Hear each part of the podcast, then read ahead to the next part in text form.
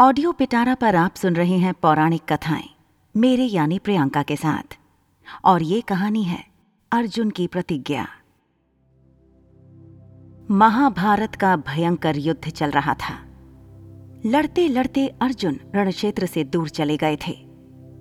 अर्जुन की अनुपस्थिति में पांडवों को पराजित करने के लिए द्रोणाचार्य ने चक्रव्यूह की रचना की। अर्जुन पुत्र अभिमन्यु चक्रव्यूह भेदने के लिए उसमें घुस गया। उसने कुशलतापूर्वक चक्रव्यूह के छह चरण भेद लिए। लेकिन सातवें चरण में उसे दुर्योधन, जयद्रथ आदि सात महारथियों ने घेर लिया और उस पर टूट पड़े। जयद्रथ ने पीछे से निहत्थे अभिमन्यु पर जोरदार प्रहार किया। वह वार इतना तीव्र था कि अभिमन्यु उसे सहन नहीं कर सका और वीर गति को प्राप्त हो गया। अभिमन्यु की मृत्यु का समाचार सुनकर अर्जुन क्रोध से पागल हो उठा। उसने प्रतिज्ञा की कि यदि अगले दिन सूर्यास्त से पहले उसने जयद्रथ का वध नहीं किया तो वह आत्मदाह कर लेगा। जयद्रथ भयभीत होकर दुर्योधन के पास पहुँचा और अर्जुन की प्रतिज्ञा के बारे में बताया। दुर्योधन उसका भय दूर करते हुए बोला, चिंता मत करो मित्र, मैं और सारी कौरव सेना तुम्हारी रक्षा करेंगे। अर्जुन कल तुम तक नहीं पहुँच पाएगा। उसे आत्मदाह करना पड़ेगा। अगले दिन युद्ध शुरू हुआ। अर्जुन की आँखें जयद्रथ को ढूंढ रही थीं, किंतु वह कहीं नहीं मिला। दिन बीतने लगा। धीरे धीरे अर्जुन की निराशा बढ़ती गई। यह देख श्री कृष्ण बोले पार्थ समय बीत रहा है और कौरव सेना ने जयद्रथ को रक्षा कवच में घेर रखा है।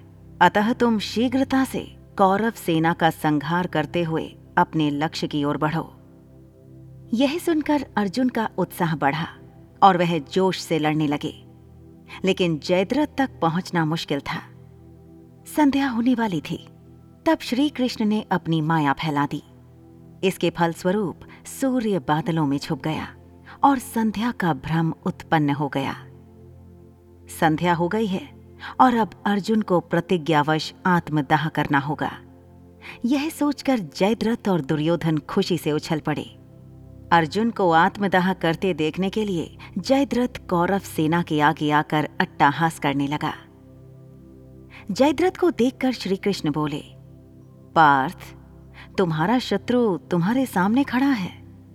उठाओ अपना गांडी और वध कर दो इसका। वह देखो अभी सूर्यास्त नहीं हुआ है। यह कहकर उन्होंने अपनी माया समेट ली।